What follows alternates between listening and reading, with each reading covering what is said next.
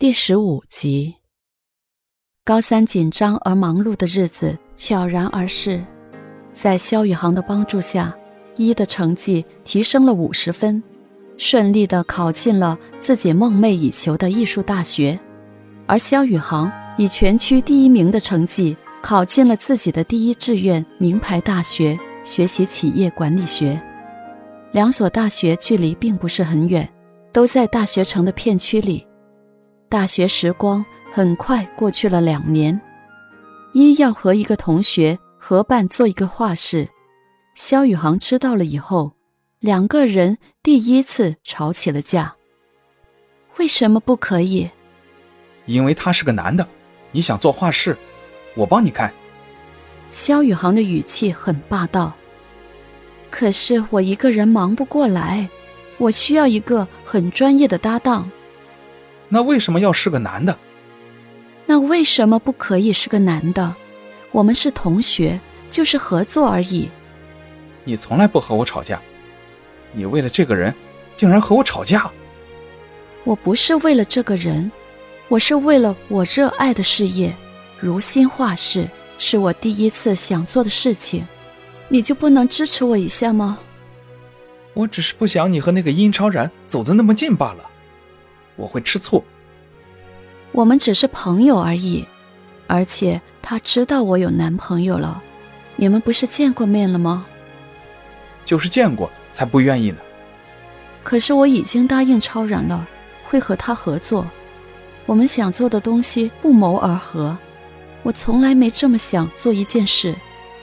就算是我不同意，你也会去做，是吗？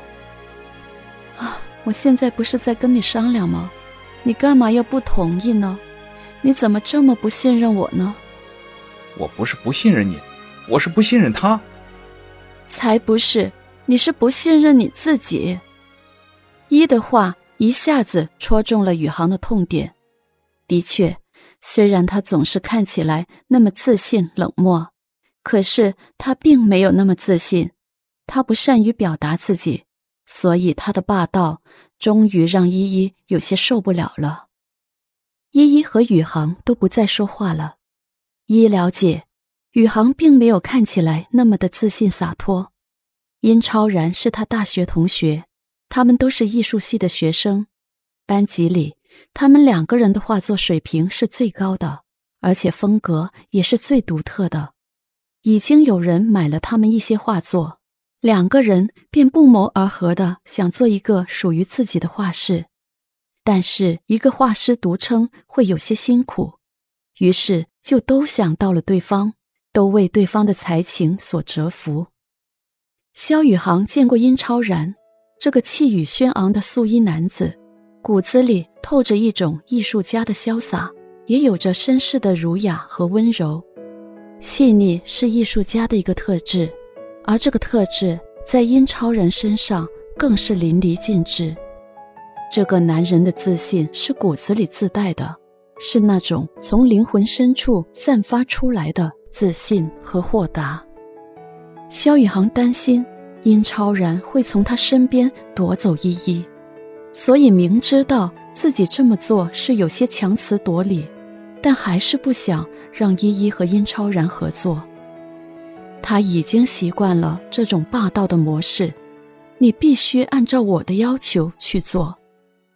两个人不欢而散，肖宇航回到宿舍，心情很郁闷。